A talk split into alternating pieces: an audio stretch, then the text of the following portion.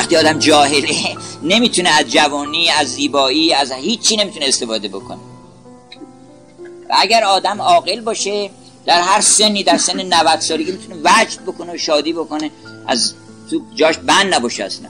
تا اینکه باید بلد باشه آدم اهل عیش و باشه. اهل عیش و عشرتی می‌برن تو بهشت. چون می‌دونن که این این کار است. آدمی که اهل عیش انسان وسط بهشت برای خودشون غم و غصه درست می‌کنن و ماتم و به قول قمشه گفت آدم خودش بر خودش ناراحتی ها درست می‌کنه. بیشتر ناراحتی ها رو آدم خودش بر خودش درست می‌کنه. مثل مولانا نصیرالدین سوزن می‌زنه به پای خودش که فریاد می‌کنه. گفتن چه ربچی می‌کنه که وقتی که نمی‌ذارم نمیدون چه لذتی داره.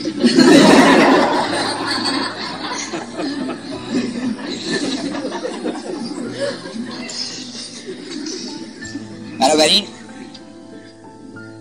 من این مقام به دنیا و آخرت ندهم.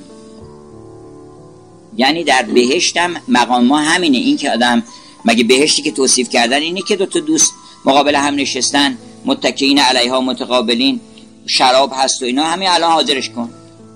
اون رو حاضرش کن و دیگه بگو که من این مقام به دنیا و آخرت ندهم.